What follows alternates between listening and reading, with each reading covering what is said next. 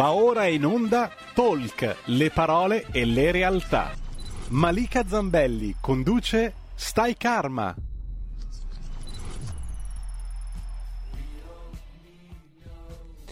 Benvenuti, benvenuti a tutti a questa nuova puntata di Stai Karma, oggi in compagnia di due graditi ospiti che li vedo già in collegamento via Skype.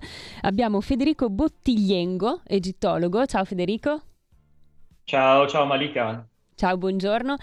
Emanuela Pompas, giornalista. E una, più... nuova, una new entry. Una new entry, una new entry che è sempre molto molto gradita. Come stai Emanuela? Mi senti? Ciao. Ah, scusa, sì, ciao. Ciao, Marica, come stai? Di venire a trovarti. Benissimo, grazie. Benissimo. Ti vedo, ti vedo sempre splendente. Ecco, ricordavo ai nostri ascoltatori che tu sei giornalista, nonché pioniera nella divulgazione del paranormale e noi oggi abbiamo Federico e Emanuela per parlare di un'accademia nascente, un argomento interessantissimo perché esatto. questa accademia si chiama appunto Accademia di Scienze Noetiche, sarà a Torino, adesso poi ce ne parlerà bene Federico, è un argomento dicevo interessante perché si tratta della prima accademia eh, sul paranormale in Italia. Ecco, non c'è mai stato niente niente di simile prima, Federico. È una, è una esatto, news. hai proprio ragione. Sì, sì, sì. Ecco. Il, eh, il, progetto, il progetto, in realtà è, è, è appunto recente e eh, nasce, eh, come dire, su un'idea di una persona che è diventato un mio carissimo amico in, in questi anni.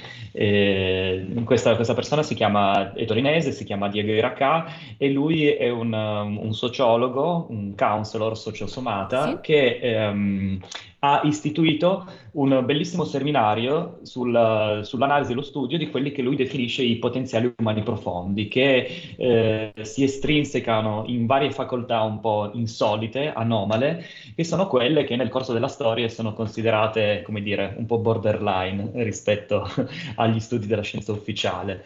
Quindi eh, dal contatto con le altre dimensioni, le guarigioni straordinarie, ehm, i fenomeni parapsichici come la telepatia, la chiaroveggenza, eccetera. Quindi lui ha voluto iniziare a, uh, sistematizzarli nei suoi studi e a offrirli, come dire, nella divulgazione. E questa accademia vuole essere una sorta di upgrade eh, molto ben strutturato, eh, che eh, dia la possibilità a tanti professionisti del settore, studiosi, accademici, ehm, filosofi, antropologi, medici, che in qualche modo eh, riescano a coniugare le loro discipline e eh, portare, come dire, in maniera mh, mm, seria sì. e, eh, queste, gli studi su queste, questi fenomeni. E quindi eh, lui ha chiesto il mio aiuto nel 2017 e mh, mm, abbiamo iniziato a costituire questo, questo programma per far nascere il progetto di questa accademia e il mio ruolo è stato quello di eh, trovare i professionisti, mhm. creare uh-huh. un corpo docenti e eh, insieme a loro costituire quella che è l'offerta didattica di, questo, di questa accademia, di questo okay. nuovo studio. Sì, Federico, però non dimenticarti di dire che ci sono anche delle ehm, docenze eh, come la psicologia, esatto, stavo esatto, certo. la psicologia, cioè anche cose ufficiali. Mm-hmm. Assolutamente, assolutamente. Quindi il, diciamo che l'offerta formativa che eh, desidera proporre questo progetto che ha un, come dire, un respiro accademico eh, non si limita solamente al, allo studio di questa fenomenica considerata un po' borderline, ma è integrata da studi disciplinari, eh, come dire, un po' più conosciuti, eh, diciamo considerati eh, ortodossi come antropologia culturale, psicologia, eh, storia e filosofia della scienza, eh, eccetera. Quindi eh, diciamo che ehm, l'obiettivo è l'in- l'interdisciplinarità, Ok. La, eh, un, una nuova, come dire, concezione più ampia mm-hmm. e approfondita eh,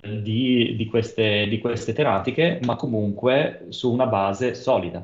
Sì, le scienze analitiche sono praticamente de- come delle scienze di frontiera che includono, come dicevamo, esatto. appunto la parapsicologia, alcune altre discipline come, non so, medicina alternativa, eh, si parlerà anche di guarigioni miracolose, insomma, co- però da un punto di vista, tutti diciamo fenomeni che possiamo definire un po' inspiegabili, ma che verranno trattati da un punto di vista un po' più scientifico fondamentalmente.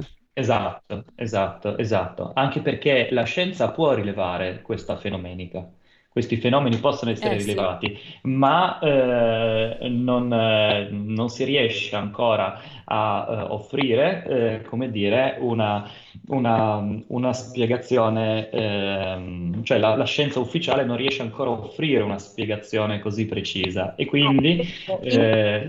Federico, in Italia, ecco, perché infatti. nel mondo la telepatia in Italia, esatto, in America è dal esatto. 1908 che si studia nelle università la telepatia. Esatto, esatto. Quando, quando Diego mi ha eh, chiesto di ehm, eh, aiutarlo a, a fondare questo progetto, qua. Io eh, ho passato diverse settimane a, eh, guardare, un, a, guardarmi un po' attorno, a fare un mm-hmm. po' lo stato mhm. dell'arte nelle, nelle varie eh, università del, diciamo, mh, eh, usato come cornice l'Europa occidentale e, e gli Stati Uniti, sì. per non dilagare in tutto il mondo, anche perché altrimenti non sarei riuscito a terminare questo, questo, lavoro, per cercare di capire in quali università fossero studiati questi fenomeni e, e tutte le eh, discipline che in qualche modo in maniera o di diretta finanziaria tocca- avessero toccato queste, sì. queste, queste, discipline, come ad esempio, so, mi viene in mente eh, a Ginevra o eh, a Parigi o ad Amsterdam c'è lo, lo, lo, studio sulla storia dell'ermetismo e le correnti esoteriche occidentali, ad esempio. Quindi la storia della magia occidentale. Eh. Che è una materia eh, trattata a livello universitario, ma tu eh, in Italia non trovi una cosa di questo genere. Infatti, è come se fossero Quindi ancora... io ho fatto una panoramica, okay. fatto una panoramica, ho visto lo stato dell'arte, così, e ho cercato eh, di eh, riportare qua, eh, in questo progetto, un, uno studio di questo genere. Ecco, sono tematiche... Sì, Manuela, vai. esatto. Vai, Era vai. ora.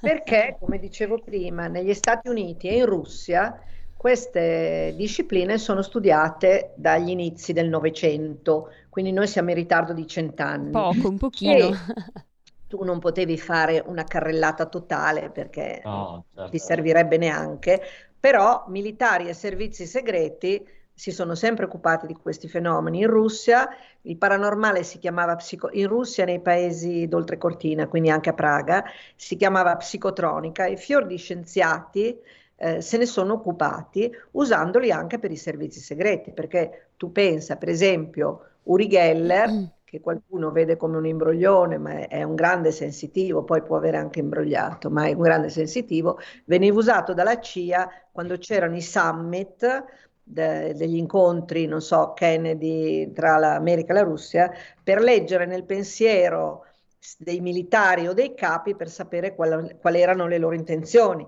Gli americani hanno usato fior di sensitivi per scoprire le basi russe sottoterra, le basi missilistiche russe nascoste che dall'alto non si vedono.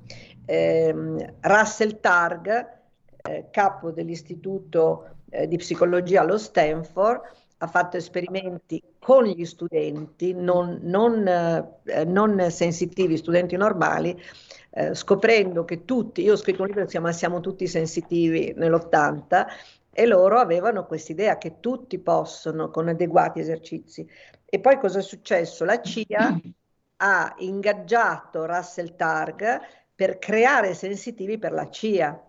Questo il secolo prima della, nel, durante la guerra fredda. Quindi noi in Italia, a causa del Vaticano, queste cose le dico io, mi prendo io la responsabilità di quello che dico, a causa del Vaticano e di una paura che ci è stata instillata, nell'università è stato accademico solo la scienza materialistica, mm. grande cavolata, perché eh, sì. oggi con la fisica quantistica stiamo superando tutte queste restrizioni.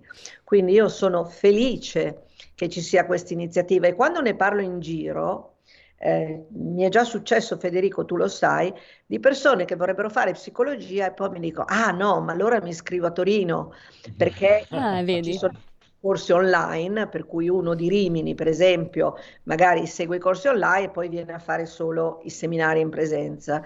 E piace molto questa cosa, dovremmo divulgarla ancora di più. Sì, sì. Eh, eh, Malika, grazie. La, la, no, grazie, sì, grazie a voi e grazie, grazie, a te Emanuela che mi hai suggerito questo bell'argomento. Eh, sei una, un grande aiuto per me anche per preparare delle, delle, puntate perché a volte mi dai degli spunti davvero interessanti. Mm. E tu sei qui oggi intanto perché eh, ci racconti un po' il tuo punto di vista rispetto a questo progetto che nasce appunto a, che nascerà a breve e poi perché tu sarai anche docente all'interno di allora, questa accademia. farò una confidenza in diretta. Sì. Io e Federico siamo fratello e sorella eh, di, di anima. Amicizia, eh, livello di anime, anime affini, diciamo. Quindi quando ci siamo incontrati per me è stato facile dire di sì perché mi piace il progetto ed è stato proposto da una persona che io sento come un fratello, forse di una vita passata, Federico, chi lo sa. No, noi lo sappiamo. Chi può dirlo? Noi, esatto, noi lo sappiamo benissimo. Certo. Eh, sì, e ovviamente io sono cose. una divulgatrice, come dici tu, da 50 anni, quindi non mi può che far piacere aderire al progetto. Io mi occuperò di una parte, mi piacerebbe occuparmene di due, ma per adesso è una sola che è la reincarnazione, ma a livello pratico, cioè con mm-hmm. i seminari, mentre ci sarà un altro docente, vero Federico, che farà la parte... Esatto, esatto, esatto. Tra l'altro una persona di grande conoscenza. Mm, Manuela, sì. sono curiosa, cioè laboratori esperienziali di che tipo rispetto appunto all'insegnamento della reincarnazione? E spiegherò come scoprire le vite precedenti. Quindi, quindi anche l'ipnosi regressiva? Verranno, non ho capito. Quindi insegnerai anche l'ipnosi regressiva? Farò proprio questo. Non so se insegnerò a loro a farlo, sicuramente a viverlo mm. e poi se ci sarà l'occasione, dipende, dipende da come rispondono le persone, di che livello sono, potrei anche insegnare. Allora, devo dire una cosa, eh, non è difficile portare indietro le persone perché eh, come l'ipnosi è una per tutti. Ci sono varie tecniche, c'è quella ericksoniana, quella più tradizionale, ci sono varie tecniche, però è quella. Allora, mandare una persona nell'infanzia o nella vita precedente è la stessa cosa. Cambia l'induzione, cioè torna indietro, non so, nelle tue vite passate. Poi, nella mia esperienza, cambia l'anima di chi, l'anima, la, la predisposizione di chi mette la persona in ipnosi. Quando io ho cominciato, prima di portare le persone indietro nel tempo, facevo un sacco di sedute di preparazione. Oggi faccio così, così e le persone vanno indietro. Quindi dipende ah. anche dalla preparazione, energia, dall'intenzione di chi mette la persona in ipnosi. E dipende da quanto la persona è aperta, ma oggi ormai sono aperti quasi tutti. E poi il problema non è mandare indietro le persone, ma è come elaborare ciò che emerge. Perché, faccio un esempio, nel caso delle fobie, non so, io ho paura dell'acqua e rivivo di essere morta annegata. In questi casi spesso il problema si risolve immediatamente, cioè come io capisco che la mia paura è legata al passato e non a questa vita, si scarica e io non ho più paura dell'acqua. Nel caso che io nasca da un padre che mi ha violentato in un'altra vita o che io ho violentato in un'altra vita, ci vuole un'elaborazione un pochino più profonda. Non basta saperlo. Saperlo ti, cap- ti fa capire perché hai avuto problemi con questo genitore sì, o con questo marito. E poi in che direzione lavorare anche, cioè ti dà uno spunto. E lavorarci. Per cui ci vuole anche una base psicologica, non basta eh solo sì. l'ipnosi. Mm, certo. Ok. Ma questo è uno delle mille, Federico, dei mille laboratori. Ecco, infatti io vorrei, vorrei, esatto. vorrei, chiedere a Federico anche questa cosa perché appunto ci saranno dei corsi online, ma poi anche, questa è la vera novità, dei laboratori esperienziali che si terranno a Torino, giusto Federico? Esatto, esatto. Allora, diciamo che l'offerta accademica si struttura in questo modo. Eh, anzitutto, dato che il nostro obiettivo è quello di ottenere il riconoscimento da parte del Ministero dell'Istruzione italiana, mm. eh, c'è un iter da seguire che dura un tot di, di anni e quindi non è immediato. Quindi, anzitutto, il deve nascere, quindi una istituzione privata deve eh, venire in luce, in essere, e poi si fa una richiesta, c'è un ufficio apposito del Ministero, il Ministero nel corso del tempo manderà dei, degli ispettori a fare tutte le verifiche, eh, bisogna avere degli standard, eh, dei requisiti eh, adeguati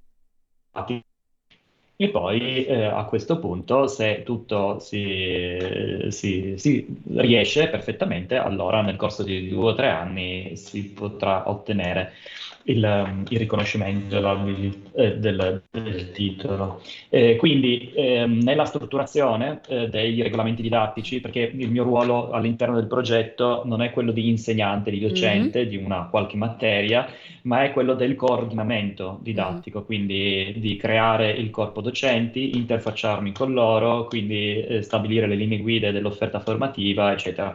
E poi mh, per la costituzione del comitato scientifico e il, il rapporto rapporto con, con quelle che saranno linee di ricerca nel, negli anni futuri.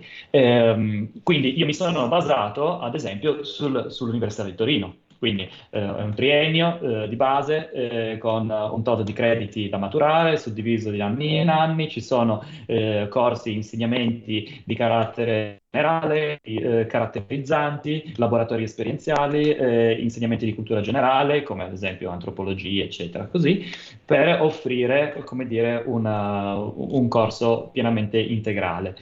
I laboratori esperienziali sono come dire, un, il saranno il fiore all'occhiello di questa, di, di questa accademia perché eh, mh, ovviamente eh, da un lato attirano maggiormente l'attenzione perché noi giustamente dobbiamo fare anche un po' di eh, come dire, di sano marketing per attirare eh, il, il, pubblico a, a una offerta formativa che sia accattivante, ma soprattutto è fatta in maniera seria, rigorosa e, ehm, e l'esperienza pratica non lascia nemmeno, come dire, lì nel mondo dell'iperoranio delle idee questi concetti, ma li si vive cioè sì. l'esperienza fenomenica del, eh, di queste facoltà possono finalmente, può finalmente emergere e quindi far comprendere determinate cose, il perché lato... il nostro obiettivo è una, eh, come dire, non è solo di fornire delle informazioni alla persona,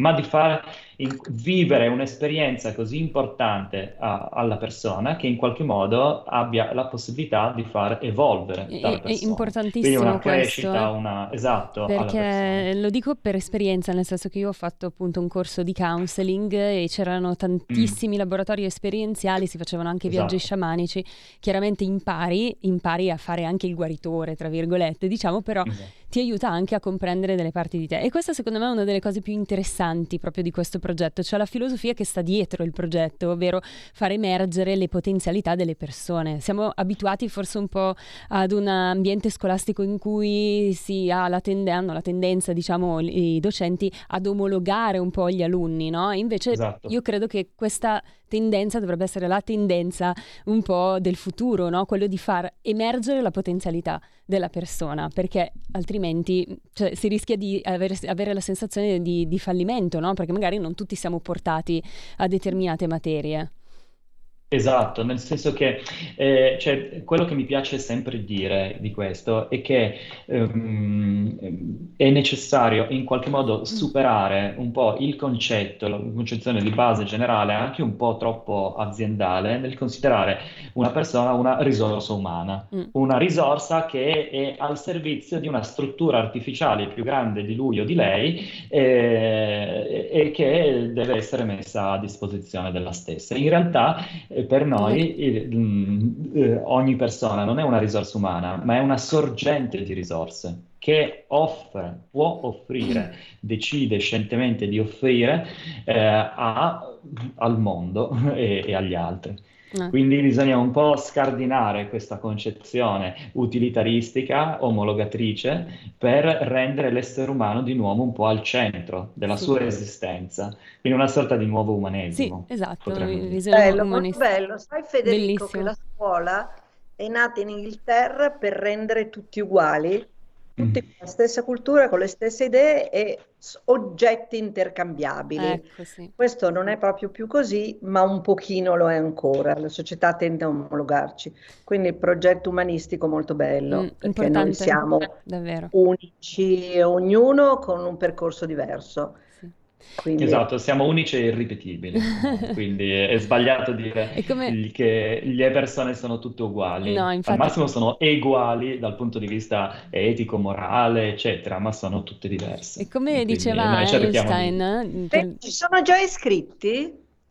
Sì, sì, però non, eh, adesso io eh, non mi occupo, diciamo, della parte più economica amministrativa. Mi arrivano ogni tanto delle informazioni no, a spot, ma comunque sì, non ce ne sono alcune. Eh, hai sentito delle motivazioni di qualcuno che si iscrive? Beh, eh, diciamo che i termini utilizzati sono soprattutto figata. Il, figata e già esprimono l'essenza diciamo, no? nell'iscrizione. Deve una, una, parola chiave, ecco. Be- bellissimo, bellissimo. Allora, eh, no, come diceva Einstein, ti dicevo ieri Federico che quando mi hai detto appunto qual era la filosofia che stava dietro questo progetto, mi è venuta in mente subito la frase di Einstein che, che diceva pensate quanto era avanti, no? Dicevo, ognuno di noi è un genio e se noi, eh, diciamo, basiamo, giudichiamo un pesce dalla sua capacità di arrampicarsi su un albero, questo si sentirà un fallito per tutta la vita, no? E già era esatto. promotore di questa filosofia, diciamo, accademica, che è un po' quella che porterete avanti voi con questa accademia di scienze noetiche, appunto. Ricor- volevo dire il sito anche che è www.uninoesis.it eh, e eh, ritorniamo adesso adesso dobbiamo un attimo andare in pubblicità, ritorniamo subito dopo ancora con Manuela Pompas e Federico Bottigliengo per parlare appunto di questa nuova Accademia di Scienze Noetiche. Grazie. Stai ascoltando Radio Libertà, la tua voce libera, senza filtri né censure, la tua radio.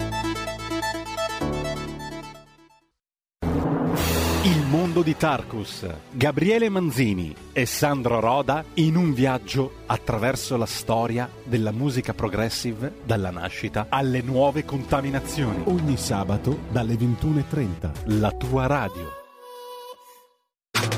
Stai ascoltando Radio Libertà. La tua voce libera, senza filtri né censura. La tua radio.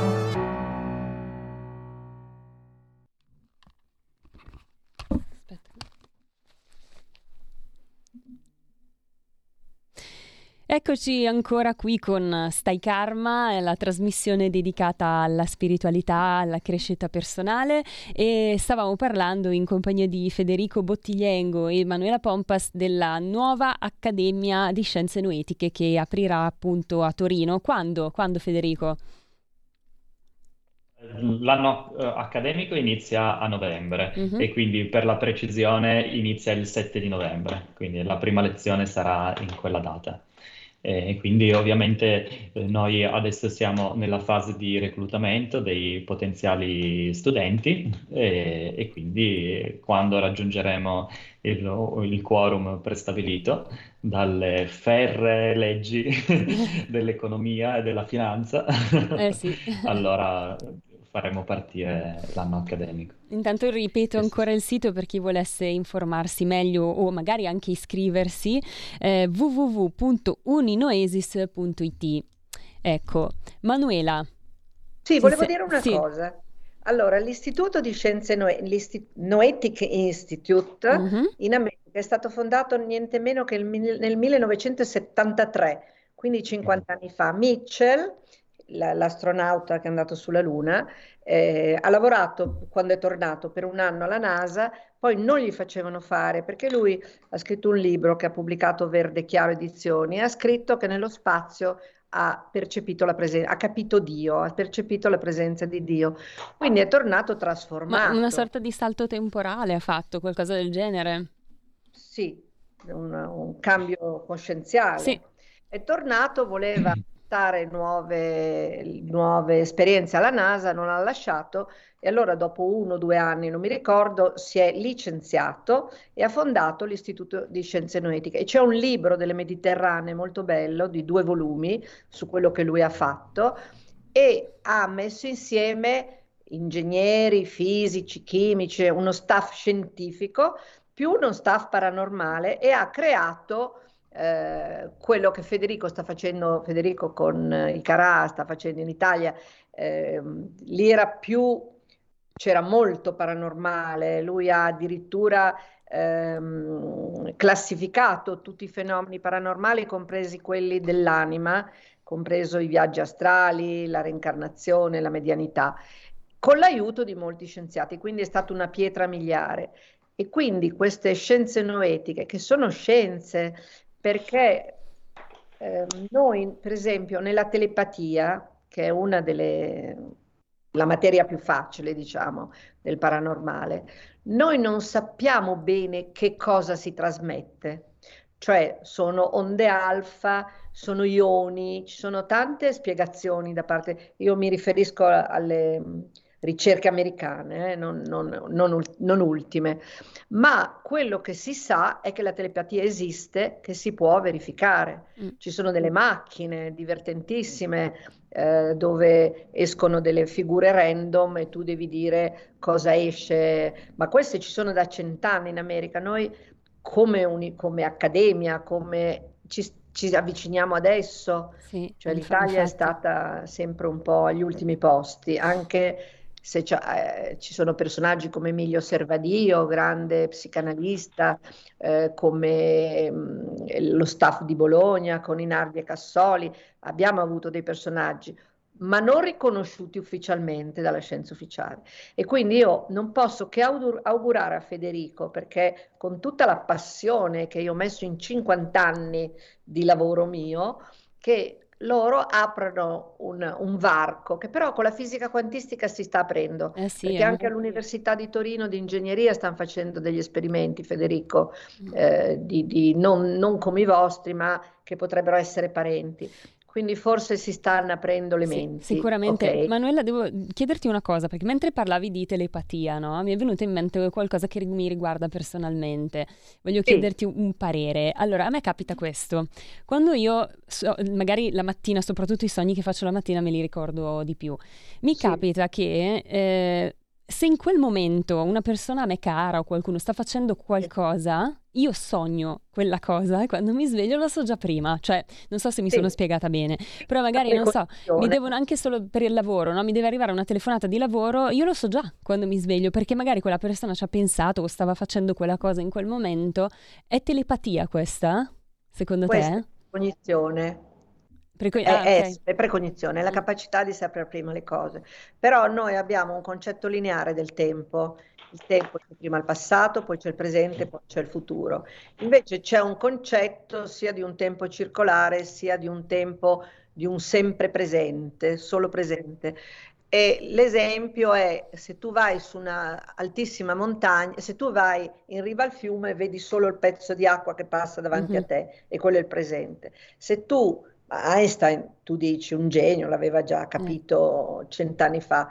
Eh, se tu vai sulla cima della montagna, vedi tutto il fiume, quello che sta arrivando e quello che andrà, quello che va oltre. Quindi se esci dallo spazio-tempo ordinario, come lo chiamava Castaneda, tu puoi conoscere anche il futuro. E quando il futuro è già scritto, per esempio una persona ti deve chiamare per lavoro, quindi l'ha già deciso, quello non è uno dei mille futuri possibili, ma è già scritto, quindi tu puoi percepirlo. Sì, la precognizione quando... ce l'ho probabilmente nei sogni, scusami se ti interrompo, però mi capita anche se faccio dei pisolini, magari pomeridiani, di sognare quello che sta accadendo in quel momento lì. Per quello chiedevo se è telepatia. Perché il sogno, sì anche, è ESP, è Extrasensorial Perception, uh-huh. che unisce sia la telepatia che la precognizione che la retrocognizione, la veggenza. E mi hai to- perché il sogno è sì. uno stato modificato di coscienza. Federico, si faranno gli stati modificati di coscienza, immagino, di TARC. Verranno studiati questi, Verranno certo, studiati. certamente. Quindi magari non subito nel, nel, primo anno, perché ovviamente noi dobbiamo in qualche modo offrire un percorso che sia coerente, prima con delle solite basi, eccetera. Poi gli insegnamenti specifici caratterizzanti saranno sempre più numerosi dal secondo al terzo anno, poi quando qualcuno dovrà scegliere il proprio indirizzo in base, ricordiamoci sempre, alle proprie attitudini personali. Ecco, sì. Però è vero anche che esercitandoci possiamo... Sì, Manuela, dimmi chiudere. Sì. Il sogno è uno stato di, modificato di coscienza come la trance. Mm-mm. Quindi tu nel sogno o entri nel corpo mm. e quindi sogni la tua digestione, i problemi, rielabori il passato, o esci dal corpo e vai in un altro livello di coscienza e quindi è come se tu fossi in trance, eh, quindi certo. non consapevole ricevi messaggi. Ecco, grazie per la spiegazione perché era interessante. No, dicevo, eh, tornando a quello che dicevi tu Federico, eh, credo che mh, mm, è vero che ci sono delle attitudini personali sicuramente, però è anche vero che ne, allenandoci tutti noi possiamo come dice Manuela, diventare sensitivi nel, nel suo libro, no? Tutti siamo sensitivi. È così? Cioè, sì, allora, saranno... al- allora, in sì. realtà qui c'è un... Uh, io mi ricordo anche che io e Manuela abbiamo discusso di queste cose e non sempre ci troviamo, giustamente, ma è meglio così, certo. sulla stessa lunghezza d'onda. Eh, io non credo assolutamente no. che tutte le persone possano diventare sensitive perché eh, allora io parto da un punto, da un presupposto di base, cioè la natura non fa generalizzazioni, mm. non siamo tutti uguali e quindi ehm, alcune persone hanno dei talenti personali, hanno delle capacità che derivano anche, come dire, da un bagaglio, un patrimonio genetico, genetico che si tramanda eh, a livello genealogico di padre in figlio, di madre in figlio, eccetera. E, e quindi alcune cose una persona le sa fare, altre cose no, sulla base di quello che ha a disposizione, delle dotazioni proprie. Quindi, ad esempio, se io eh, pot- Ehm, per quanto io possa fare magari un corso costosissimo di tanti anni, non avrò mai la memoria eidetica oppure l'estensione vocalica di Freddie Mercury, perché ad esempio Freddie Mercury aveva una capacità vocalica particolare perché era dotato geneticamente, anzi magari gli mancavano anche delle cose, non mi ricordo più. Eh, comunque ci sono delle dotazioni genetiche, mm. quindi se le dotazioni genetiche in, ehm, in qualche modo sono alla base di tutte le capacità di un essere umano, di un essere vivente, sono alla base anche di queste capacità. Quindi mm-hmm. se tu non hai quella specifica dotazione genetica, non potrai fare una determinata cosa, magari ne farai un'altra. Ma magari in un'altra resto, vita. La, eh, non, facendo, non, facendo, generalizzazioni, la, la, natura non ha bisogno che eh, tutti i miliardi di esseri umani siano telepatici o sappiano guarire con l'imposizione delle mani. E quindi perché è, è anti-economico. Mm. Però Quindi Yogananda mi viene farlo, in mente... No. Mi viene in mente che Yogananda diceva che stiamo andando verso un'era, ovviamente tra tantissimo tempo succederà questo, in cui saremo tutti telepatici. Quindi in realtà si partiva dal concetto di base secondo cui allenandoci tutti possiamo comunque acquisire delle, delle capacità telepatiche di chiaroveggenza, magari in, non in questa vita tutti allo stesso modo, però... Esatto tu cosa dici, Emanuele? Esatto, ma perché non è, non è necessario, come no, dire, fare determinate cose o, o, o, altre no. Dipende anche dalla base, come dire, dal, dall'esperienza che noi siamo, che noi vogliamo fare sì, tutte sì, le volte certo. che ci incarniamo, per dire, se noi vogliamo in, eh, fare un'esperienza di un certo tipo, eh, ci incarneremo in un corpo che abbia quelle dotazioni per poterla fare. E quindi non avremo le dotazioni per fare altre cose perché altrimenti eh, sarebbe o eh, dispersivo o antieconomico oppure ci ehm, sarebbe un, un qualche cosa di, di superfluo. Manuela? Però, Federico, noi andiamo a scuola per imparare. Io non so la matematica, i miei genitori non hanno mai studiato matematica, ma se vado a scuola posso imparare non diventerò mai Einstein in una vita sola, forse ne, mm, ne, ho bisogno dieci, ma posso mettere delle basi e siamo tutti scintille divine, mm. quindi non tutti diventeremo sensitivi, ma delle porte possiamo aprirle. Assolutamente, sì. questo è indubbio, però il, il, esempio, ti posso fare un esempio estremo. Eh, tutti noi siamo in grado, perché ce lo insegnano le grandi, a usare le nostre mani per prendere la forchetta e mangiare, ma se nasciamo senza le braccia, come facciamo a usare le mani se non le abbiamo? Certo, adesso con la tecnologia possiamo avere le protesi e così, però dal punto di vista strettamente umano, se noi nasciamo con determinate dotazioni possiamo fare determinate cose, se non nasciamo con quelle dotazioni non le possiamo fare. Allora, ti, ti, va bene, questa è una diatriba tra tre, tra tra tre, tre che non inficia il lavoro. Esatto. Noi esatto. nel cervello abbiamo delle zone silenti, abbiamo dei, dei neuroni che non sono collegati allora io non ho la matematica e la parte eh, del cervello collegato al, al calcolo io non ce l'ho.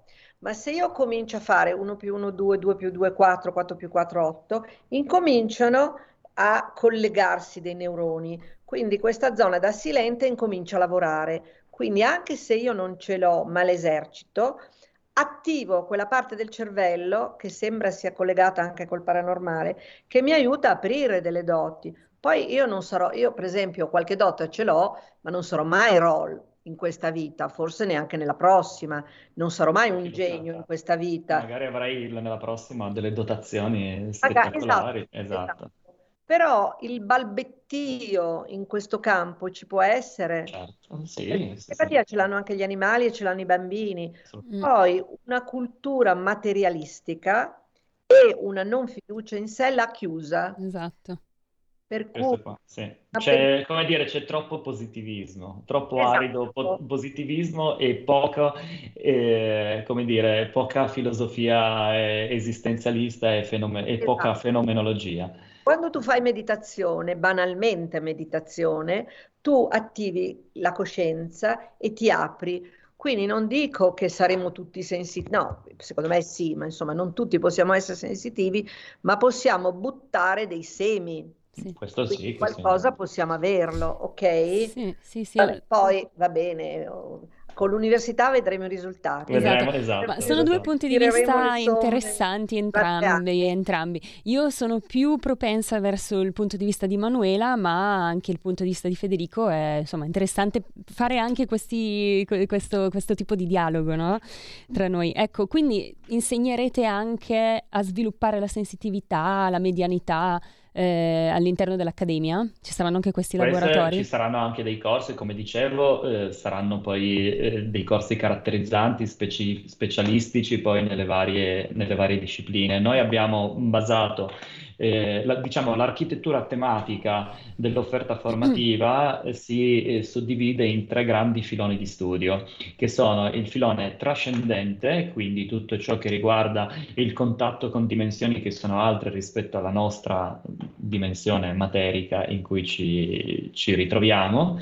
Il secondo filone è quello somatico bioenergetico, quindi ehm, che ha a che fare con il grande mondo delle eh, guarigioni straordinarie.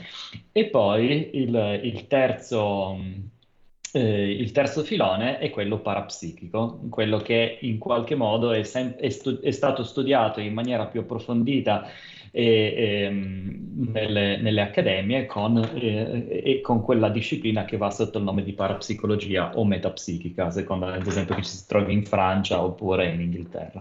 Eh, quindi eh, il, lo, lo, studente dovrà naturalmente eh, all'interno del, del, percorso formativo di sua elezione a, a, um, seguire degli insegnamenti che sono obbligatori generali, di base, fondamentali, quindi ad esempio mi vengono in mente i primi tre, uno per ciascun filone, quindi eh, filosofie, dottrine mistiche religiose uno, dell'ambito ovviamente noi partiamo da noi, quindi dal nostro mondo europeo, occidentale, mediterraneo, poi nel filone di energetico somatico, storia eh, della taumaturgia occidentale, quindi dalle, eh, dai luoghi sacri, terapeutici della Grecia, del Mediterraneo, così, fino ad arrivare alla taumaturgia cristiana, ai re che taumaturgi che curavano la scrofola con la sola presenza,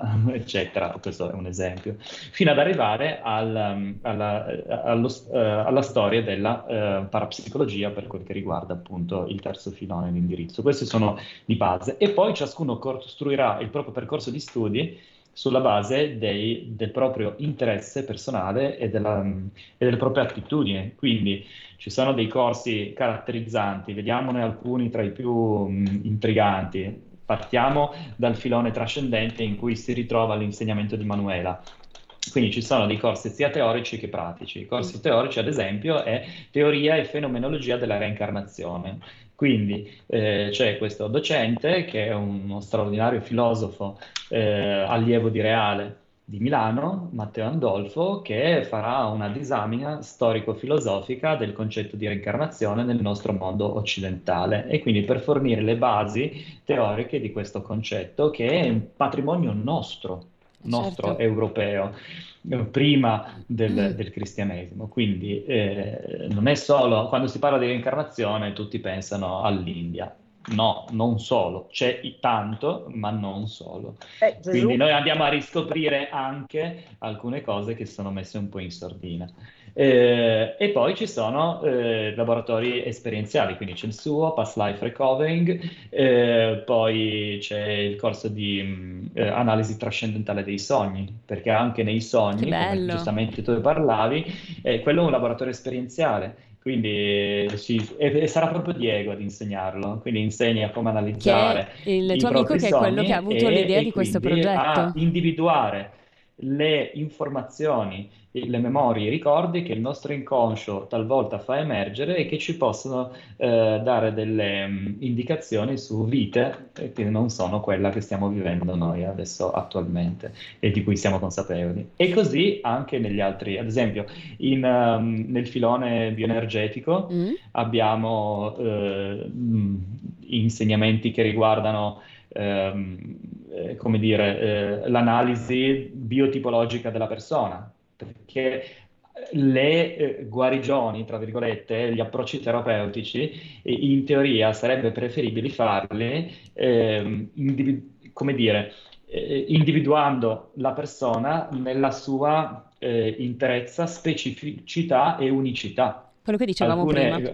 Esatto, esatto. E quindi bisogna imparare a analizzare la persona nel suo biotipo per poi andare, eh, quindi mirare una, una, terapia, come dire, eh, come, anomala, ma comunque eh, specifica, specifica personalizzata. E ci sono degli esercizi anche che mh, si basano anche su discipline mh, non solo europee, ma in particolar modo come la bioenergetica, ad esempio, non so se tu ne abbia mai sentito parlare. Sì, certo, ho fatto anche una puntata che, sulla che bioenergetica. Sì. Dagli studi di un allievo di Freud, eh, Wilhelm Reich, e poi che sono stati portati a perfezionamento da un allievo di Reich, cioè Lowen, e, e quindi questa è una Interessantissima anche la bioenergetica. Sì. Ecco, esatto. si legge una Volevo frase. Chiederti, scusa Malika, sì, dimmi. c'è anche il sciamanesimo? È contemplato lo sciamanesimo tra le, tra le docenze di antropologia? Ma questa domanda vuoi farla a me oppure a, a Malika? Ah, ok, no, no, perché avevi chiamato Malika. Allora, lo sciamanesimo è, è come dire, è una, è, lo si studia ad esempio nel primo anno ehm, nel, nel, corso di antropologia culturale, ovviamente, sì. vengono dati questi accenni, sì. ovvio. Poi eh, come pratica esperienziale sarà poi eh, verosimilmente, ma non, non, abbiamo ancora così, cioè non ho ancora assieme ai docenti costituito eh, i percorsi formativi eh, specifici degli anni, degli anni successivi, eh, perché ovviamente adesso dobbiamo partire con, con, questo anno. Sono già previsti, ovviamente è già previsto tutto quanto l'architettura eh, formativa del triennio, del, della laurea di, triennale, eh, perché però non di quelle successive, perché il nostro obiettivo sarebbe quello poi di far partire in futuro anche i bienni specialistici. Mm-hmm. I master anche magari. Master mm. e dottorati. Certo. Però adesso noi dobbiamo partire di base, facciamo si partire dall'inizio il progetto, facciamo ecco. partire il triennio così e poi costruiremo insieme anche ai nostri futuri noeti, quelli che si formeranno, eh, quelle che saranno poi le linee di ricerca e di formazione futura. Senti Federico, si legge una frase veramente bellissima sul sito dell'Accademia di Scienze Noetiche che è la magia del passato è la scienza del futuro. Mi è piaciuto un sacco. Sì, sì, sì, sì, sì. Abbiamo... È un, è un po', diciamo, il, un modo anche per... Allora, purtroppo il termine magia in, in epoca moderna è un po' demonizzato. Eh, sì. e, anzi, e poi è, è, anche stato reso um, fuorviato, è stato fuorviato perché si utilizza il termine magia per la prestidigitazione, quindi per i giochi di prestigio. E quindi questa è una cosa eh, che è fuorviante. È vero, termine, è vero. È, così. E quindi, dato che da un lato è demonizzato, dall'altro è sfuorviato, allora eh, si preferisce non utilizzare il termine magia per evitare di essere derisi. Ecco eccetera, perché così. scienza Noi invece l'abbiamo usato, noi abbiamo il nostro corso uh-huh. di... Eh, che rientra, è uno degli esami caratterizzanti del filone eh, Psi, che è eh, Storia della magia occidentale. Ah, bello. Proprio ufficiale, appunto. E, e abbiamo voluto, cioè ho voluto modificare questo nome perché la terminologia usata eh, ad esempio a Ginevra, a, um, a Pari- ad Amsterdam e in altre accademie è eh, storia dell'ermetismo e delle correnti esoteriche col- correlate. Mm-hmm. E, però mh, mm, io ho preferito usare questo per ripulire, per nobilitare anche il termine magia, che ha una sua eh, nobilissima ascendenza, una, un lignaggio eh, eh, nobilissimo e quindi è bene riportarlo, come dire, eh, a galla ecco, in auge, sì. in auge. Manuela, abbiamo ancora due minuti, volevi aggiungere qualcosa? No, io sono solo entusiasta, mi piacerebbe collaborare ancora di più, soprattutto nel paranormale, però magari nel secondo o nel terzo anno farò una proposta. Magari Noi siamo più che accoglienti, quindi vedremo, perché io quindi... non ho più memoria, quindi non tanto una... per spiegare la storia, anche se so tante cose, perché insomma 50 anni sono 50 anni, eh. però sul piano pratico vedremo perché comunque eh, questo aprirà la mente perché sarà una pietra miliare quando uno, per esempio io eh, ho un piccolo corso di medianità questo weekend e a cui partecipa un docente, un, uno psicologo dell'Università di Genova che sta facendo esperienze con i medium. insieme a un ex docente adesso in pensione dell'Università di Psicologia di Padova, eh, eh, cioè vedi i vuoti mentali, Patrizio e cioè i vuoti mentali. Tre soldi? Tre soldi. Patrizio Tre Soldi, che Beh. sarà uno dei docenti dell'Accademia di Scienze. Lui è molto bravo e ha fatto delle belle cose anche all'Università di Padova. E quindi stiamo gettando dei semi per una nuova mentalità perché poi quando una cosa all'università le persone dicono, ah no, ma è una cosa ufficiale, allora se ne esatto, può parlare. Esatto. Quindi sono proprio semi di un cambiamento di mentalità, mm. un'apertura mentale. Sì, come dicevamo soprattutto in Italia e quindi è bellissimo il lavoro che state facendo Federico, grazie davvero, perché credo grazie, che come dice Manuela grazie. può gettare dei semi interessanti, perché comunque i temi che, trattia- che tratterete, che tratto anch'io all'interno del mio programma, sono oggi in Italia eh, si riferiscono ancora un po' ad una stretta cerchia, no? come dicevamo prima, un po' sono argomenti un po' di nicchia e si spera che con il tempo, anche se sono sempre più le persone che si interessano eh, a questi argomenti, però si spera che con il tempo si possa avere un, sempre un più largo pubblico. Siamo in chiusura, grazie Manuela Pompas per, il tuo, per la tua idea di, di, di trasmissione, perché me, me l'hai suggerita tu. Sì, e Federico potrà suggerirti qualche docente molto particolare. Ecco, infatti, teniamoci sicuramente in contatto e faremo altro insieme. E grazie mille, grazie mille anche a te Federico. In grazie, bocca... grazie dell'invito, è stato veramente un piacere. Anzitutto è stato un piacere conoscere questa realtà conoscerti e conoscere il, il tuo programma e, e quindi Grazie. Eh, come dire tanta luce eh, a te. Eh, anche a te in bocca al lupo per questo progetto che sono sicura sarà di successo. Grazie a Federico Bottigliengo grazie, grazie ancora a Manuela Pompas. Alla prossima. Grazie, grazie a tutti. Ciao a tutti grazie per averci seguiti anche oggi. Avete ascoltato Stai Karma